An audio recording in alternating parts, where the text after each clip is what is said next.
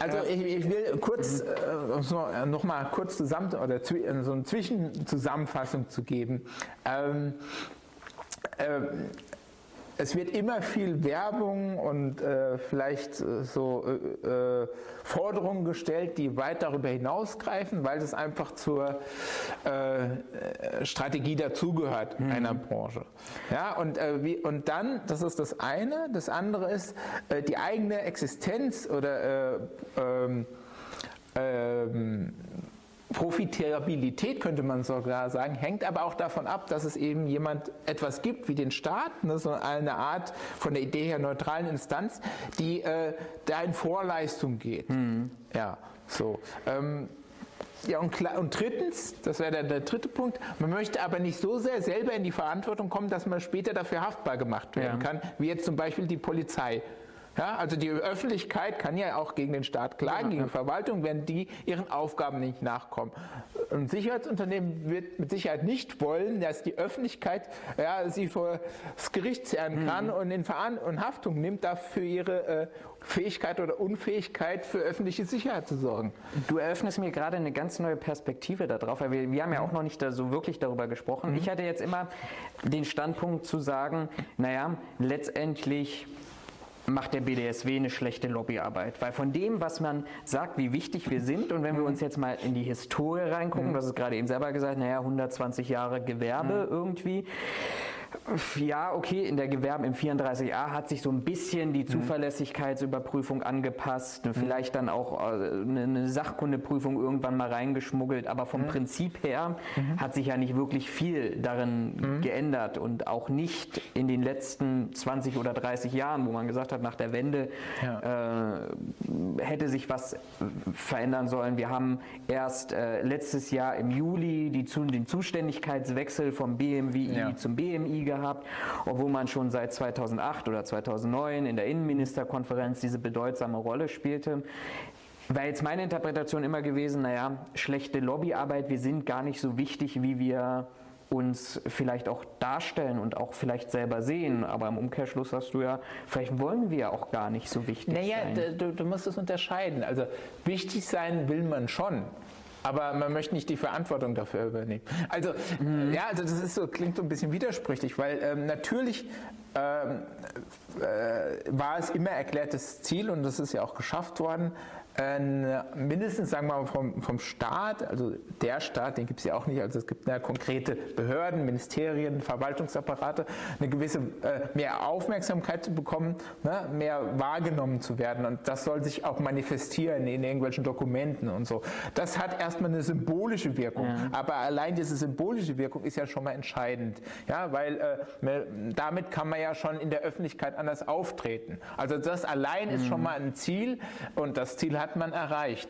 Ja, ob das äh, aber wie gesagt, dass man jetzt, äh, man möchte anerkannter Partner werden, damit dann auch die Kunden, und der Staat gehört ja auch immer mehr zum Kunde, äh, dann auch äh, ohne, äh, sagen wir, bereit ist, ja, mit einem Geschäfte zu machen.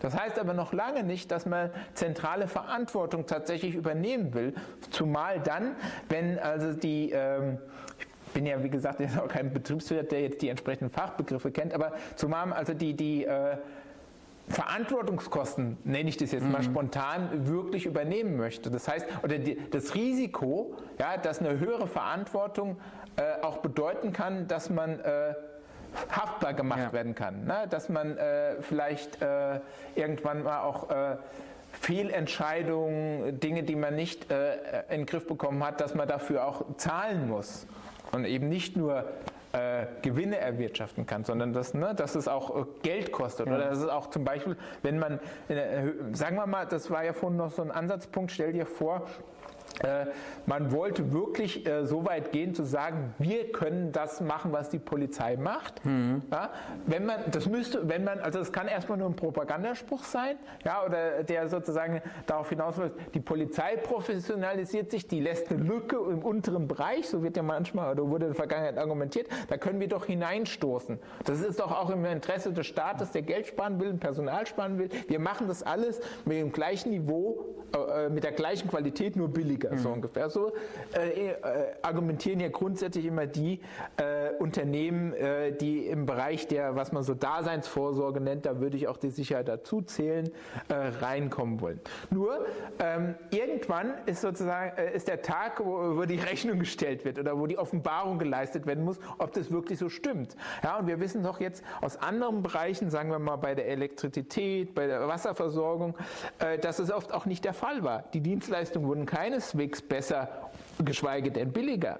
Also meine, äh, äh, ähm, die Analogie wäre, äh, würde ein Sicherheitsunternehmen tatsächlich äh, im Auftrag des Gewaltmonopols, die fast so ähnliche Dinge tun wie die Polizei. Ja? Und sie müssten, stell dir vor, da müssten die sich auch mit Streiks auseinandersetzen, mit Demonstrationen auseinandersetzen. Mhm. Oder ja, ähm, dann, ähm, dann bin ich mal gespannt, äh, ob die sich auf die Konfrontation tatsächlich einlassen wollen. Ja? Also, oder ob sie dann nicht lieber sagen, ach liebe Polizei, mach du das doch, ja, weil äh, dann müssen die sich damit rumschlagen. Ja, du musst, was heißt das? Du musst mehr Geld investieren, du musst deine Leute besser ausbilden, du musst äh, ähm, auch äh, für mehr rechtliche äh, Sicherheit sorgen, ja. Also das, das ist ein sehr und du hast immer noch, weil es Privatunternehmen sind, selbst wenn sie eben äh, im Auftrag des Staates äh, handeln, weniger Legitimität ja, noch ist es äh, in unserem demokratischen Rechtsstaat jedenfalls so angelegt, ja, als eine als eine Polizei, die äh, zwar ein Instrument des Staates ist, aber ja, im öffentlichen Interesse ist. So.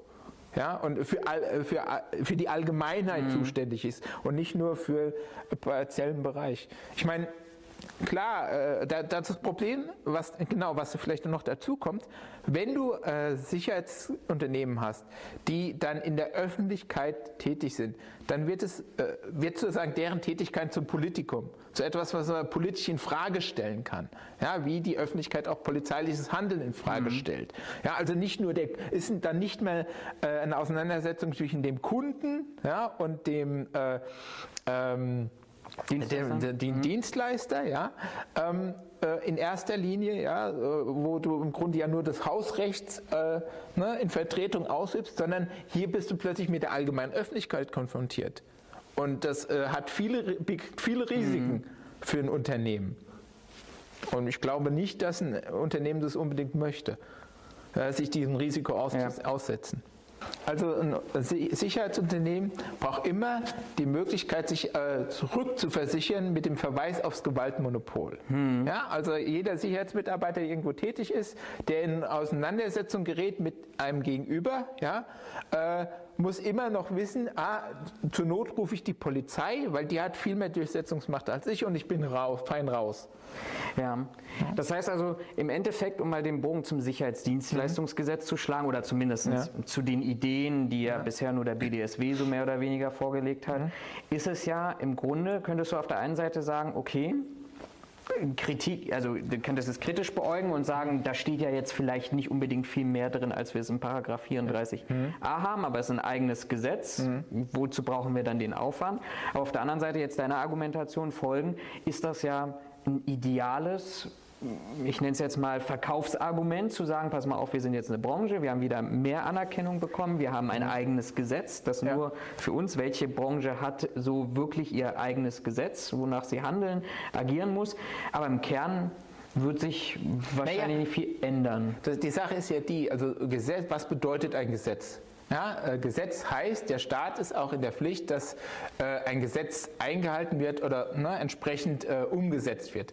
Das heißt aber auch, er muss es selber kontrollieren. Mhm. Das heißt, Sicherheitsgesetz würde bedeuten, äh, eigentlich Mehraufwand ne, für bestimmte staatliche Stellen, die dann die Einhaltung dieses Gesetzes überprüfen müssen. Da ist, und dann, äh, das hat dann auch für die Sicher für Sicherheitsgewerbe klar, hat das natürlich auch Folgen, die, wenn da was drinsteht, ne, was jetzt, keine Ahnung, Ausbildung betrifft, äh, vielleicht sogar nochmal was die Entlohnung betrifft oder was eben die, die Tätigkeitsfelder, klar, das hat auch alles Folgen für die, ja, aber es hat, hätte eben auch Folgen für den Staat mhm. äh, und das bedeutet aber wiederum, dass sich so ein Gewerbe doch immer wieder auch auf die Aufsichtspflicht des Staates, sagen wir mal, verweisen kann. Ja. Und gerade, und das wäre ja, das äh, ist jetzt nicht gewollt, aber es könnte ja die Situation entstehen, was wir jetzt im Stichwort Gewerbeämterregister so ein bisschen auch diskutiert haben oder, äh, oder was uns auch gesagt wurde, die auch, auch bis dato üblichen Kontrollen, die eigentlich vorgesehen sind, wenn die nicht stattfinden,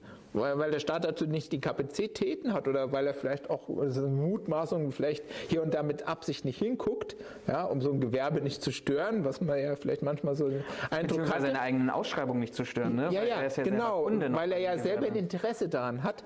Ja, ähm, dann, also äh, da hast du wieder Situation, äh, könnte so eine Situation entstehen, äh, nach diesem, wie heißt es, äh, wie, wie, heißt die, wie ist der Ausdruck dafür? Äh, ähm, nicht bewusste Inkompetenz, sondern, äh, weißt du, ach Gott, wie heißt der Begriff? Leute, ähm, äh, organisierte Verantwortungs Losigkeit. Okay. Ja, so ein bisschen in die Richtung, ja, also keine Ahnung. Das Gewerbe will möglichst viele Freiheiten, lassen wir ihm Freiheiten. Das heißt aber, wir sind dann auch weniger der Pflicht, es zu kontrollieren, ja. Und äh, das Sicherheitsgewerbe sagt, naja, wenn die uns, wenn die das nicht kontrollieren, wenn der Staat es nicht auf die Reihe kriegt, ja. das sagt keiner offen. Aber es ist sozusagen im Vorteil, ne? also ja. man kann, man sollte das nicht übertreiben, aber manchmal kann man ja schon die Frage stellen, was nutzt eine Situation wem. Ja. Ne? So, und manchmal äh, entstehen sozusagen Situationen, äh, da hat man vielleicht kein großes Interesse an die zu ändern, weil sie eigentlich alle Beteiligten irgendwie dienlich sind.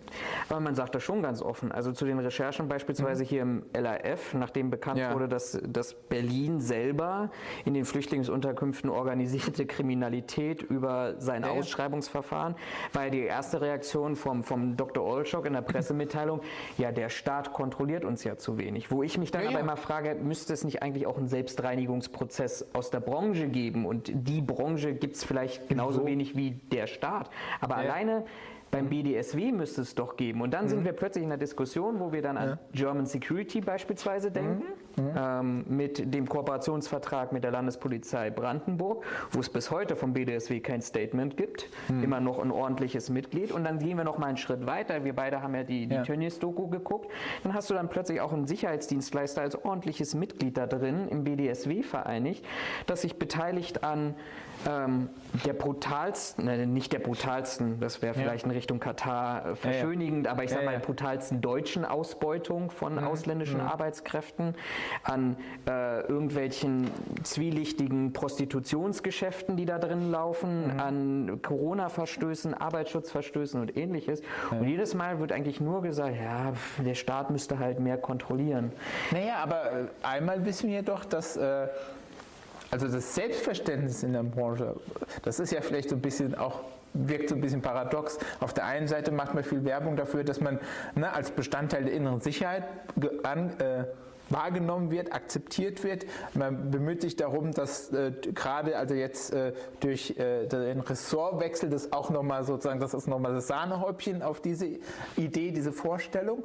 Gleichzeitig möchte man natürlich in seiner wirtschaftlichen Freiheit möglichst nicht eingeschränkt werden. Und wirtschaftliche Freiheit bedeutet, ich, das ist nur, es geht, es ist nur ein Geschäft zwischen Kunden und Dienstleister. Ja, der Dienstleister bietet eine Dienstleistung an und macht einen Vertrag mit dem, das ist reines privatrechtliche wirtschaftliches äh, Geschäft, ja, mhm. also, also ein zivilrechtliches privates Geschäft, ja, und äh, da hat sich der Staat nicht einzumischen. Also das ist ja auch die Idee sozusagen eines ne, eines freien Gewerbes und so hat ja, habe ich mal gehört, ne, auch im Wirtschaftsressort hat man auch immer so argumentiert, ne, dass natürlich, weil wir eben nun mal äh, im liberalen Kapitalismus leben, äh, die Einstellung, ja, das Gewerbe, da sollte man möglichst nicht eingreifen, nicht intervenieren. Das ist also so diese paradoxe Situation meiner Meinung nach.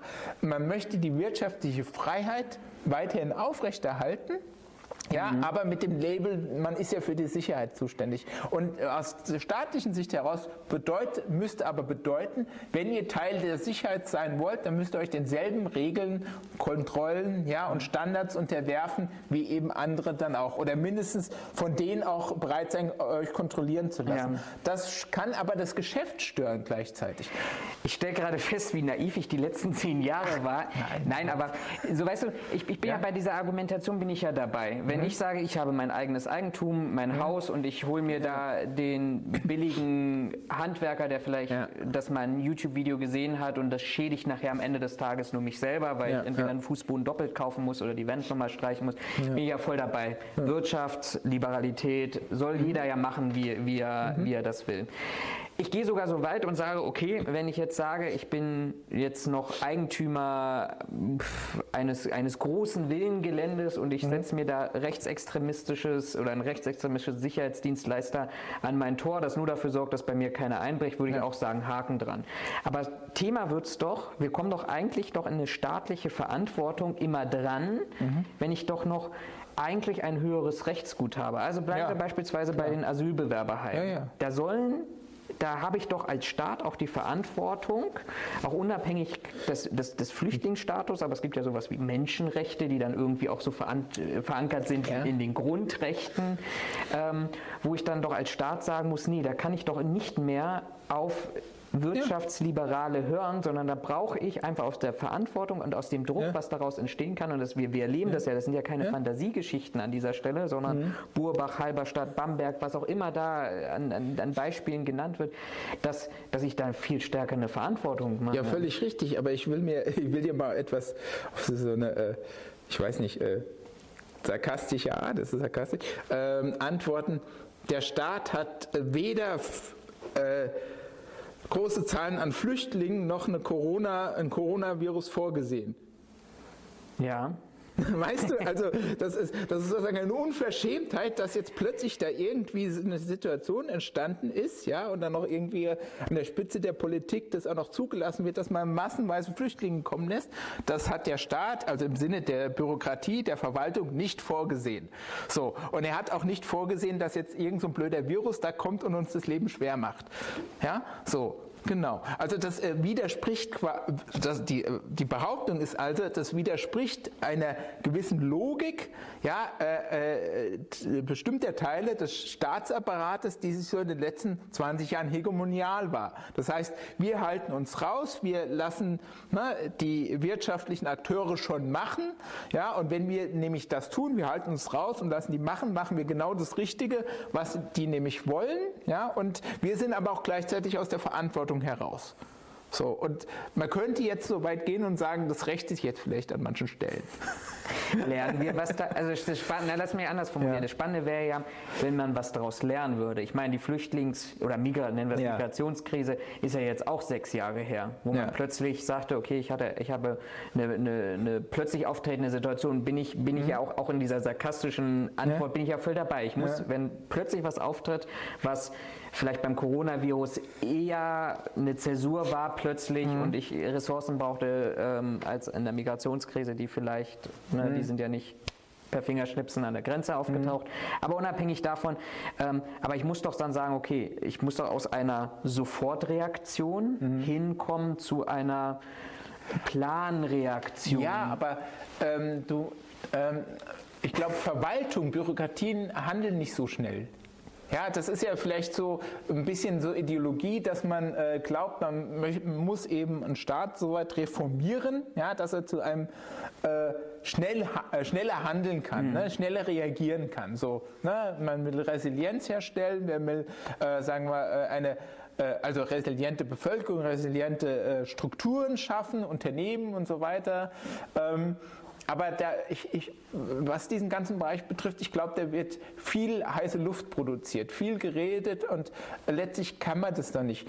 Ähm, das haben, auf die Gründe, da müsste man sich länger mit beschäftigen. Ja? Also natürlich kann man immer sagen, also es, es zeichnet eben nur mal Bürokratien aus, dass die schwerfällig sind, dass die Strukturen haben, die sich nicht so schnell verändern lassen, sonst wären es auch keine Bürokratien. Ja? Das ist also, sagen wir mal, ein zentrales Moment äh, ein, äh, einer Bürokratie. Äh, aber allerdings ist es so, das ist auch widersprüchlich, weil Liberale argumentieren ja oft damit mit dem Verweis auf die Schwerfälligkeit von, oder Re, un, äh, von Bürokratien darauf, dass man eben Abstand nehmen sollte. Ne? Wir brauchen weniger Bürokratie. Und allerdings ist da der Verweis äh, darauf, dass der, äh, äh, der Markt das schon alles schon regelt. Ne? Das funktioniert ja dann auch nicht. Das weiß man doch auch eigentlich heute, wenn man ehrlich ist, ne? dass man auf die Selbstheilungskräfte des, oder Regulierungskräfte des Marktes auch nicht so vertrauen darf. Ja? Äh, zumal sich da auch immer Machtstrukturen durchbrechen, die also mit Markt nichts zu tun haben. Also Markt ohne Gewalt funktioniert ja eigentlich auch nicht mhm. streng genommen. Jedenfalls, also das ist so ein bisschen das äh, äh, Dilemma des modernen Liberalismus, der behauptet zwar, er könne ohne Staat klarkommen, also oder zumindest, man könnte natürlich sagen, das ist vielleicht eher so die, die platte Version eines Liberalismus streng genommen, ja. Ähm, ich glaube, das würde vielleicht ein ernstzunehmender Liberale auch nie zugeben, äh, dass mhm. er gar nicht ohne Staat kann, ja, aber es wird immer so verkauft, so. Und äh, ja, äh, also das ist eine Illusion, genauso wie es aber eine Illusion ist von, sagen wir mal, sehr äh, äh, staatsgläubigen Ideologien, Menschen, ja, äh, dass sozusagen der Staat der bessere Akteur wäre. Das stimmt wiederum auch nicht. Das, ja, also man ist halt abhängig voneinander. Das ist das Problem. Und aus dieser Abhängigkeit, meiner Meinung nach, kommt man nicht heraus. Mhm. Du hast vorhin jetzt angesprochen gehabt, diese Fragestellung, ähm, die haben wir ja letzte Woche, glaube ich, auch mhm. in deinem Vertiefungsgebiet diskutiert. So Quo vadis Sicherheitsbranche, mhm. könnte man ja sagen. Ne? Also die Fragestellung. Frei ähm, nach dem Titel von dem Buch von den Stuber. genau. 20 Jahre später. Aber letztendlich ist es ja, also ich meine, ich habe ich hab mhm. zu meinen Studienzeiten gab es eine, eine Studie, ich komme gar nicht auf den Titel, da hat man so gefragt, so in, wie sieht die Sicherheitsbranche in 20 oder 25 mhm. Jahren aus und ähm, total reformiert und äh, bessere Gesetzgebung und mehr Technik und im Endeffekt würde ich heute sagen, sind wir wir haben, ich habe es letzte Woche verglichen ja. mit, mit dem Taxigewerbe, mhm. ähm, ja. wo ich dann meinte, naja, letztendlich glaube ich, werden wir irgendwann, wenn wir es nicht sowieso schon in Teilen momentan sind, sprich mhm. Technologien, mhm. von, von rechts oder von links oder mittig überholt, weil mhm. wir unser Produkt, Sicherheitsdienstleistungen wie das Taxigewerbe, ich bringe dich von mhm. A nach B und es ändert sich eigentlich nur das Gefährt, nicht weiterentwickeln. Ja, ja. wir haben immer wieder so Technikansätze, wir, haben, wir verknüpfen das mit, mit Video Videokameras, aber ich kenne keinen mhm. Sicherheitsdienstleister, der sagt, ich, ich biete dir jetzt die Technik mhm. und das Personal und mhm. die Alarmempfangszentrale und die Überwachungstechnik, weil letztendlich die Videokameras kauft er sich auch ein und mhm. verkauft sie dann als Reseller oder als, als ja, Dienstleister an der mhm. Stelle. Ja, quo war das Sicherheitsbranche? Was glaubst du? Ja, also 20 Jahre ist jetzt gar nicht so eine große Zeit. Ähm, ich glaube auch, dass da jetzt nicht so wahnsinnig viel passieren wird. Also ich, ich denke mal, es wird sich stabilisieren in dem Bereich. Also wir werden ein Gesetz bekommen, wo natürlich immer noch die Frage ist, aber selbst so ein Gesetz verändert eine Branche ja nicht von heute auf morgen. Ja, also die Auswirkung Je nachdem, was drinsteht, klar, ne? aber würde da mehr drinstehen, als dass bloß die Gewerbeordnung drinsteht, äh, müsste, könnte man die Auswirkungen wahrscheinlich auch erst frühestens nach fünf Jahren evaluieren. Ja, wenn nicht erst nach zehn oder zwanzig so wirklich. Ne? Wenn du daran denkst, äh, Sachkundeprüfung, Fachkraft, das hat auch alles mhm. vor 20 Jahren stattgefunden. Ja, wahrscheinlich auch greifen würden. Genau. Also das sind so Dinge, die, äh, wo man erstmal abwarten muss. Ich glaube, äh, was also die, die Grundstruktur des Gewerbes betrifft, äh, ja, äh, wird sich nicht viel ändern denke ich mal. Ne? Also was sozusagen den Personalstamm betrifft, was äh, die dominanten Firmen betrifft, die existieren, ja, und, und im weitesten Sinne auch das, was sie tun dürfen, was sie nicht dürfen. Glaube ich nicht.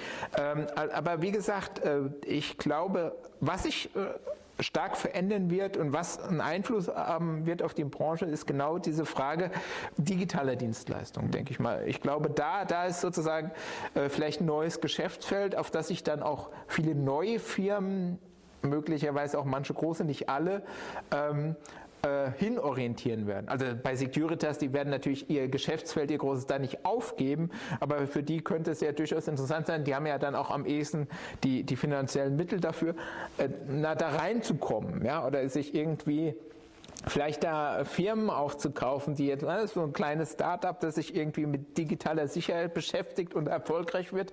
Ja, das äh, ist dann für die großen, auch andere mhm. Unternehmen natürlich äh, vielleicht noch, es gibt ja viel größere, denk an die großen Internetkonzerne, ja natürlich interessant wird. Ja, also eher könnte man sich vorstellen, dass irgendwann Meta, also früher Facebook, einen eigenen Sicherheits, äh, äh nicht, die haben auch eine eigene Sicherheitsabteilung, klar, mhm. aber warum sollten die dann nicht nochmal eine spezialisierte Sicherheitsfirma haben, ja, die auch speziell Sicherheitsdienstleistungen an den Staat verkauft. So.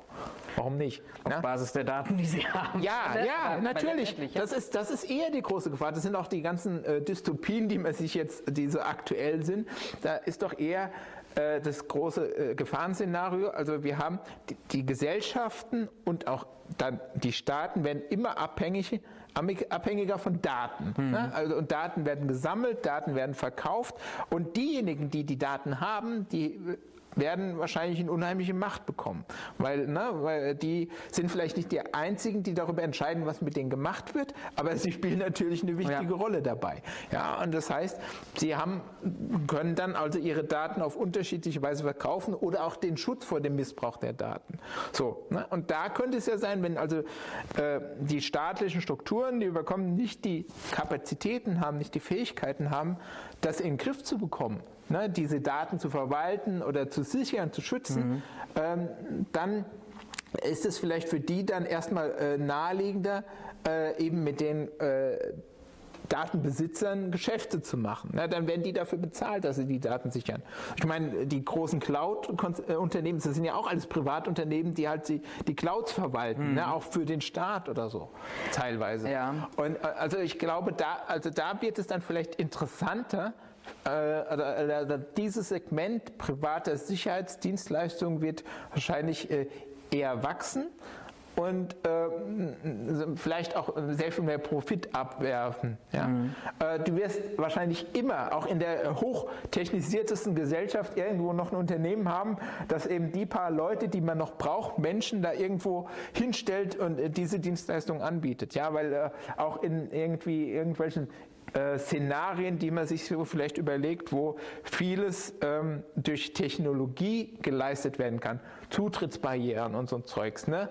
Ähm, allein schon, aber immer in der Kooperation eben mit äh, Datenverfügbarkeit, mhm. ne? Datenabgleich.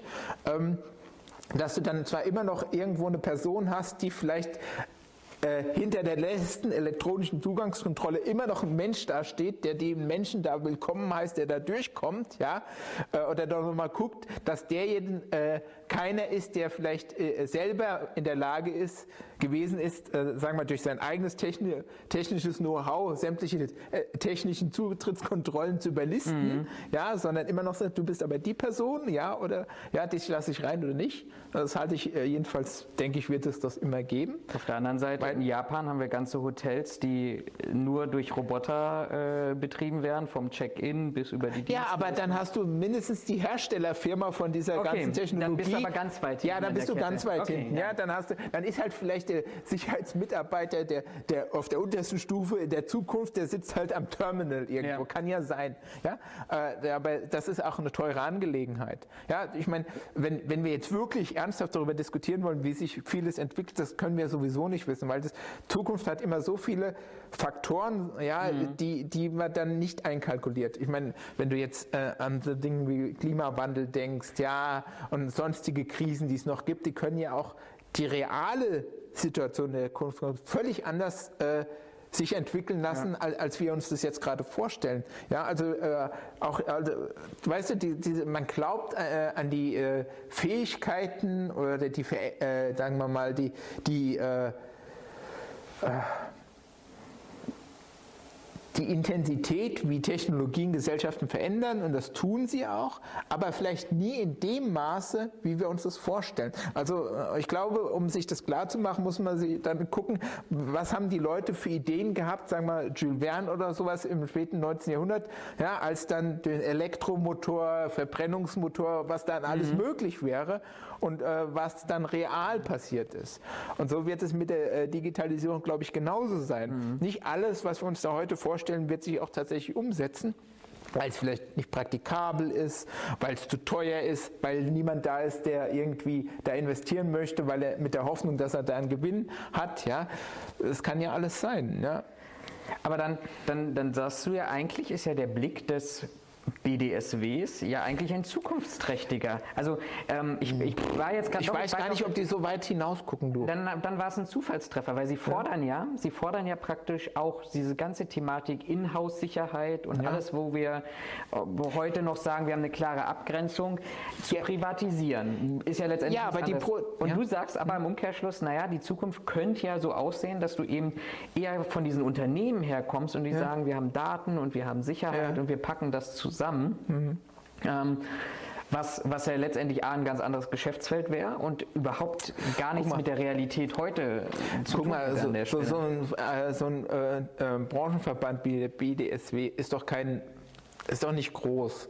Der hat auch keine, ja, also ich meine, der ist, ähm, der äh, vertritt hauptsächlich, auch wenn Securitas als großes Unternehmen dabei ist, also hauptsächlich, hauptsächlich mittelständische Unternehmen, die ein begrenztes Interesse haben, also was sozusagen ihre unmittelbare Tätigkeit betrifft oder was ihre Perspektiven in die Zukunft betrifft. Ja, so, äh, die sind alle viel zu klein, um irgendwelche großartigen Pläne für die Zukunft mhm. zu machen.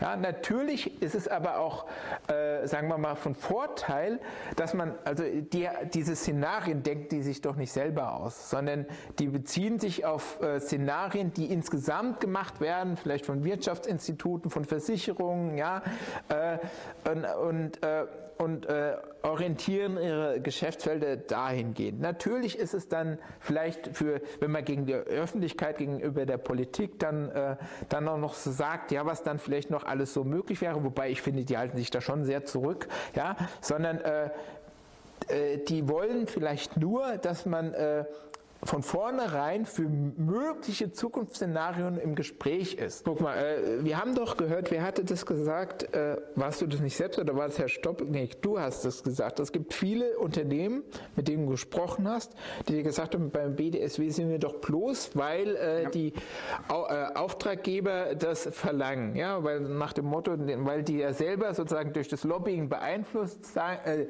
mindestens davon ausgehen, ja, der setzt die hohen Standards und wir wollen auch nach außen signalisieren, wir nehmen nur Firmen, die entsprechende Standards umsetzen und wahrscheinlich ist am wichtigsten, dass es auf dem Papier steht, gar nicht, ob das tatsächlich der Fall ist. Deswegen sind wir in dem Verband drin und zahlen halt Mitgliedsbeiträge. Das mhm. ist ja in vielen Branchen so, man ist in dem dominanten Verband drin, weil das halt auch fürs Geschäft gut ist. So. Nicht unbedingt, weil, also sagen wir mal, oder für die Außendarstellung gut ist. Ja? Das muss aber nicht in jedem Fall vielleicht unbedingt als erforderlich, weil viele von den Unternehmen haben doch sowieso einen relativ begrenzten Kundenkreis, also sowohl Zahlen von der Anzahl her als auch vom geografischen Raum, den sie abdecken.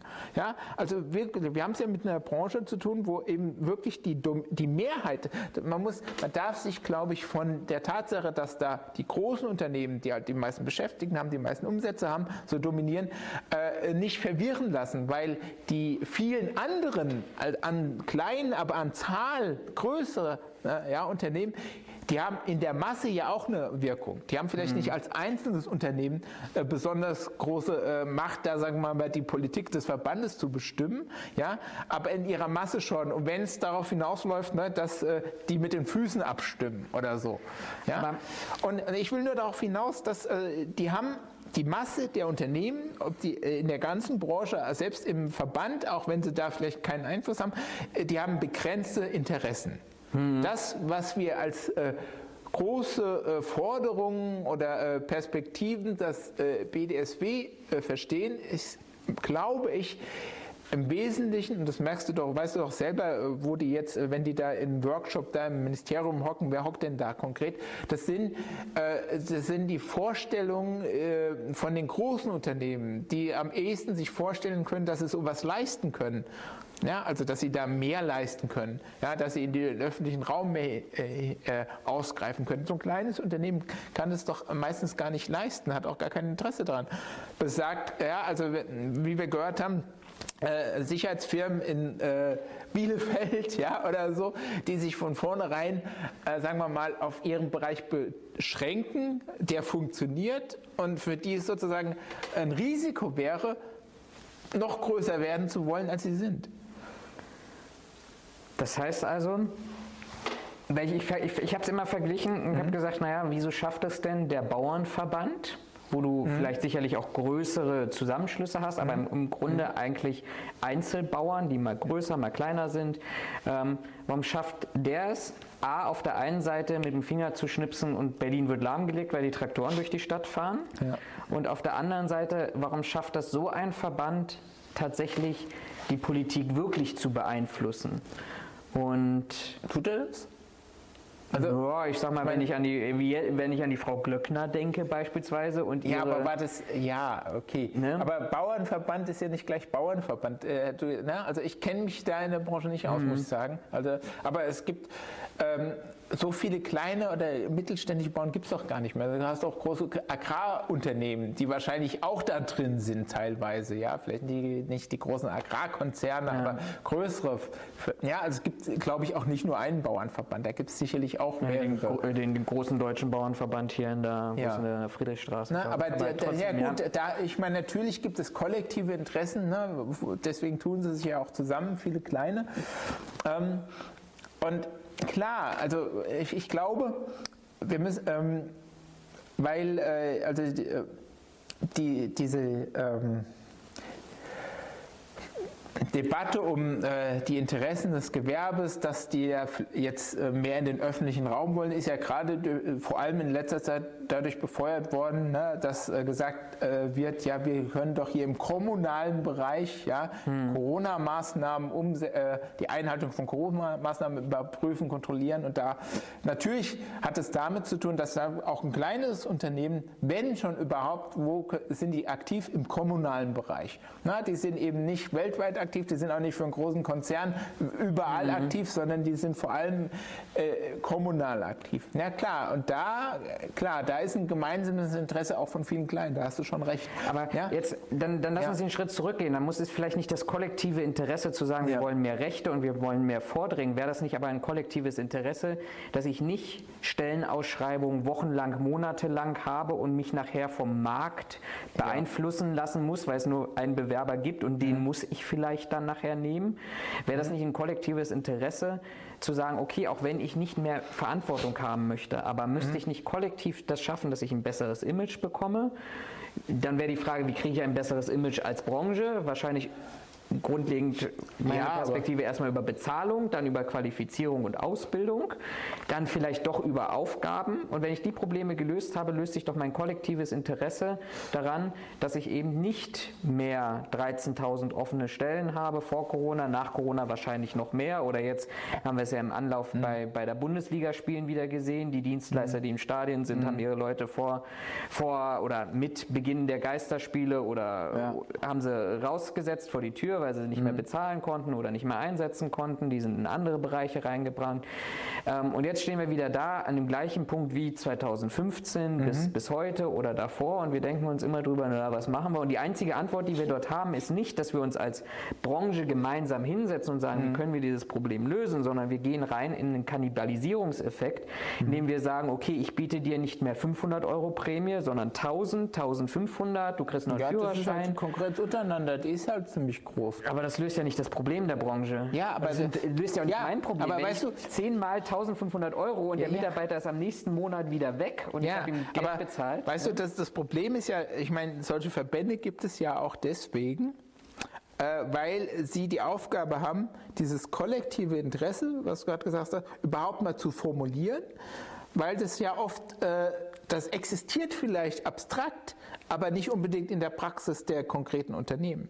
Weil da hast du die Konkurrenz wieder untereinander. Mhm. Das ist ja auch äh, so ein Widerspruch. Ja? Man hat, es gibt zwar ein kollektives Interesse, aber in, in, in ähm, es ist sozusagen äh, in, der in der marktwirtschaftlichen Konkurrenz von verschiedenen Unternehmen äh, bleibt es oft sehr abstrakt. Das heißt, das, äh, ja, das wird nicht, äh, das zu artikulieren ist dann wieder die Aufgabe von Dritten. Das sind dann die Verbände ja, und deren Vertreter.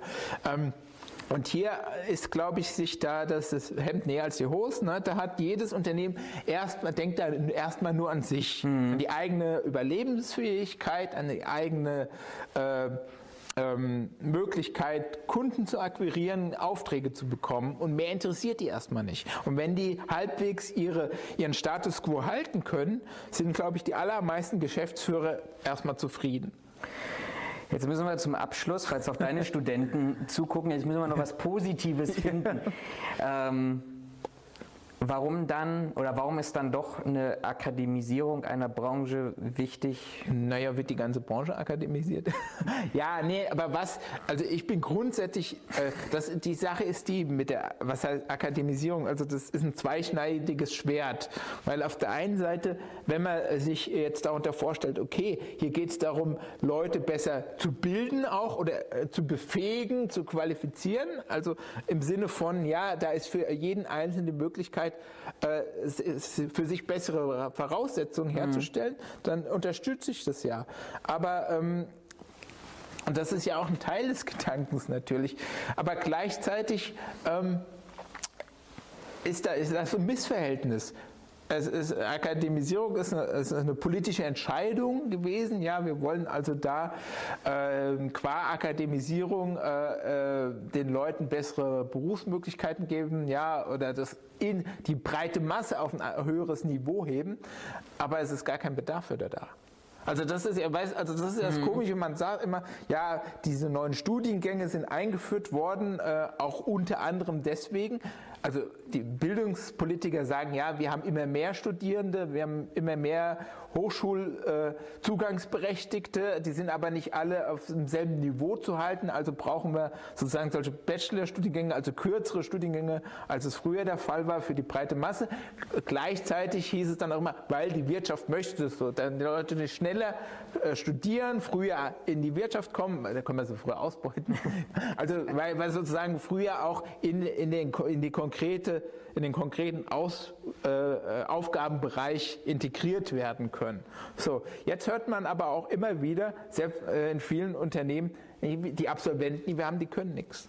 Hm. Ja, und äh, wir äh, sozusagen, die, da fehlen Grundfertigkeiten. Also es gilt sicher nicht für jeden nee. Studiengang und jede Branche, wo die Leute arbeiten, aber sowas hört man ja auch. Ja? Also, ähm, aber es ist sowieso eine Kunst. Das ist äh, vielleicht nichts Ungewöhnliches, dieses Missverhältnis, ne? da einen Ausgleich also herzustellen ne? zwischen dem Bildungsauftrag, dem Allgemeinen, äh, dann äh, der einer Qualifikation, äh, äh, die den Leuten nützt und die dann nochmal im Interesse ähm, ja, derer äh, äh, ist, die die Arbeitsplätze zu vergeben haben. Ja? Und Weil die Arbeitsplätze, es hat sich ja kein neuer Arbeitsplatz geschaffen. Ne? Also vielleicht in der Quantität, naja, aber, aber, in der Qualität, ob ich jetzt vorher Führungskraft war und mich hochgearbeitet so, habe. Ja. Aber das, das hatten wir ja vorhin schon. Also äh, diese Akademisierung auch hier, das hat ja mit äh, den Bedürfnissen des privaten Sicherheitsgewerbes, mit den Massenbedürfnissen im hm. Gewerbe nichts zu tun.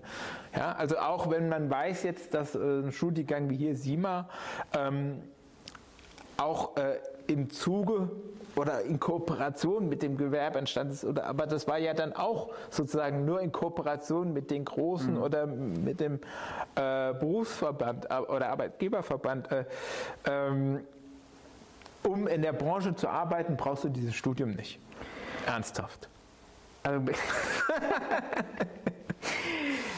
Also kommen wir eigentlich wieder auf den Punkt zurück. Das ist schön, dass dann du dann auf einer Pyramide zeigen kannst, pass mal auf, hier auf dieser Ebene befindest du dich oder von dort kommst du und mhm. das könntest du machen und das haben wir in der Branche, aber für das reine private Sicherheitsgewerbe. Ja, also ja, also für das. Das weckt ja auch Begehrlichkeit. Also ich habe es an mir selber also, gemerkt. Ne? Wie, ja, guck mal, du bist vielleicht ein Beispiel davon, das aber so aus, sozusagen aus, der, aus der Statistik fällt. Ja, du hast das alles studiert und hast dich jetzt selbstständig gemacht. Wie viele von den Leuten, die, äh, sagen wir mal, in der Branche arbeiten, haben den Weg hinter sich oder wie viele von denen, die das jetzt studieren, gehen diesen Weg?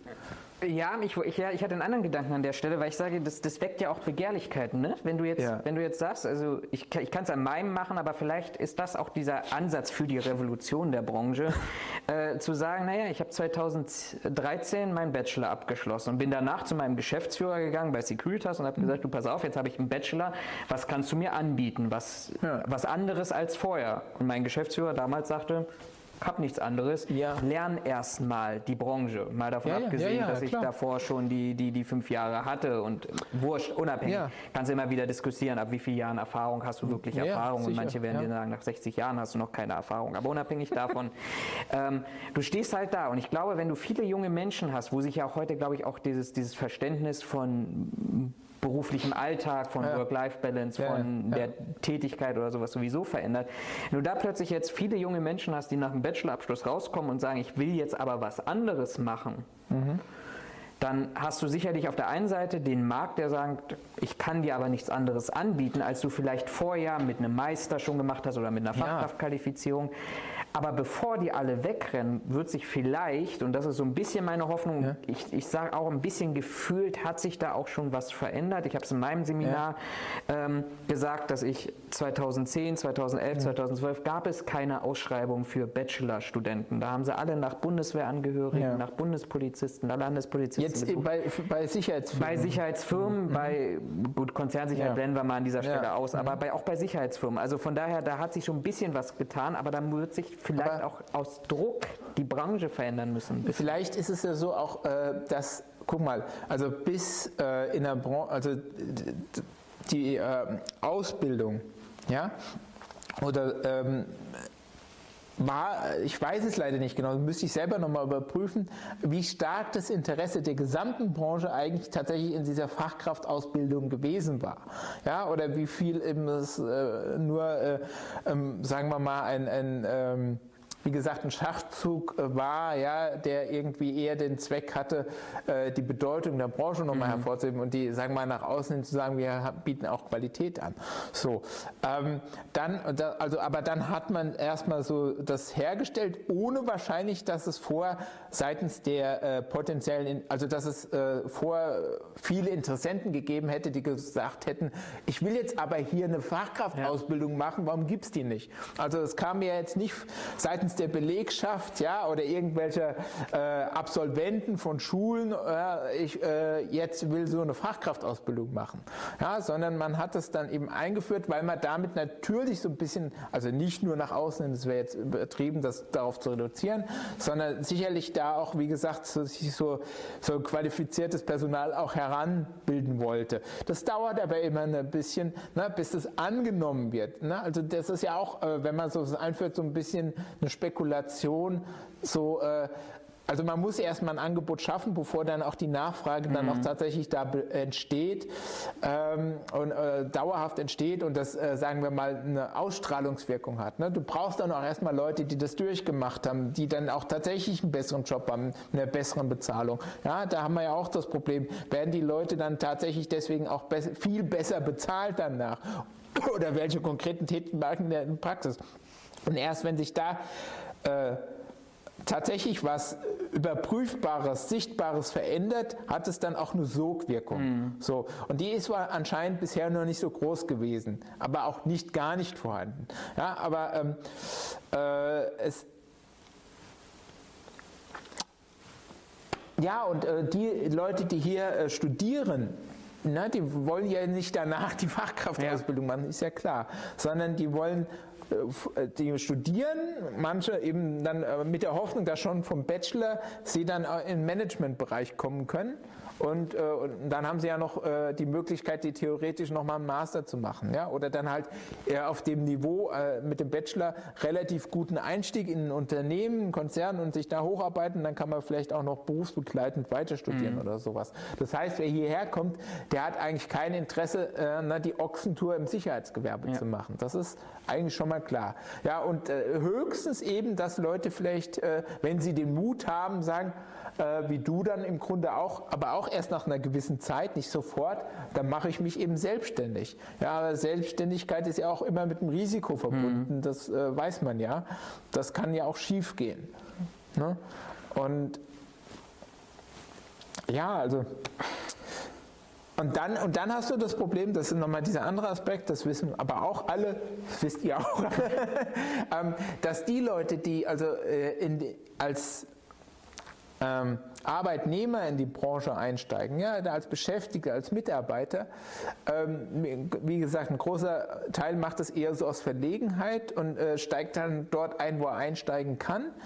Und das kann ja sein, dass viele von den Leuten, ohne dass ich die, äh, ne, also das soll ja kein Bashing der Leute sein, aber dass da viele vielleicht auch äh, die Fachkraftausbildung, vielleicht hat sich das noch nicht so rumgesprochen, vielleicht überfordert viele schon die Vorstellung zu machen, vielleicht werden einfach gar nicht so viele Ausbildungsplätze auch angeboten, ja, so, also äh, das heißt, äh, du darfst äh, die Tatsache, dass da 13.000 Stellen irgendwie unbesetzt sind, nicht gleichsetzen mit, wir haben ja jetzt irgendwie doch, wir könnten die Stelle alle mit Fachkräften mhm. auffüllen. Das ist gar nicht gewollt. Ja? Und dann hast du gleichzeitig aber noch das Problem, dass auch die Leute mittlerweile, die sagen wir auf der untersten Qualifikationsstufe sind, mittlerweile auch ein bisschen mehr Geld bekommen und auch vielleicht auch mehr verlangen in Zukunft. Ja, und dann, ich glaube, das hat auch Herr Stoppelkamp gesagt, also du musst ja doch immer noch irgendwie, ähm, also so, so eine Ausbildung, die muss ich ja rechtfertigen. Mhm. Ja, die muss ja auch irgendwo, da muss es also eine Distanz geben zwischen denen, die jetzt nur eine Unterrichtung und Sachkunde haben oder eine GSSK.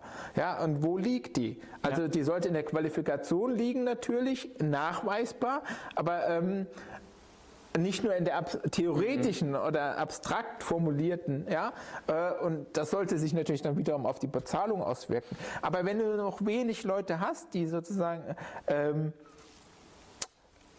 wo du weißt, jetzt hast du irgendeinen bestimmten Prozentsatz an Leuten, die haben die Fachkraft, ja, und das, äh, die, äh, die äh, zeigen auch, dass sie tatsächlich, dass also diese Fachkraftausbildung sie auch tatsächlich zu etwas Besserem qualifiziert, mhm. ja, ähm, als die anderen. Und ich weiß nicht, wenn ich ein Unternehmer wäre und äh, ich mir überlege, ob ich die Leute, die ich jetzt ein paar Jahre haben, die können das alle und die brauche ich eigentlich nicht weiter qualifizieren. Die haben genug Berufserfahrung, ja, aber äh, die haben halt nur relativ mo äh, ja. moderaten vielleicht äh, Lohnanstieg bekommen. Warum soll ich mein Geld jetzt investieren, um Leute nochmal auszubilden? Ja, äh, ne, die ich erstmal drei Jahre ausbilden muss. Das, ja, mhm. das sind wir wieder am Anfang und das mache ich vielleicht nur, weil ich die gleichzeitig dann auch ordentlich ausbeuten kann. Äh, und wenn ich die dann so weit habe, habe ich vielleicht sehr viel mehr Geld im Endeffekt äh, ausgegeben, als wenn ich jetzt die GSK-Kraft da ja. ja. oder keine Ahnung, selbst jemanden nur mit Sachkundeprüfung äh, ein paar Jahre beschäftigt habe. Na, der aber sozusagen in der, in der operativen Praxis genau dasselbe kann wie die Fachkraft. Ja. Und ich brauche äh, als kleines Unternehmen, hm, wenn ich da einen habe, der äh, die äh, ähm, Sicherheitskonzepte verstehen oder die Planung machen kann, das reicht doch. Warum, da brauche ich dann nicht zehn andere auch noch. Florian, vielen Dank für deine Zeit. oh je, ja, bitte. Für deine Meinung. Ja. Hat mich sehr gefreut. Ich hoffe, es hat etwas genutzt.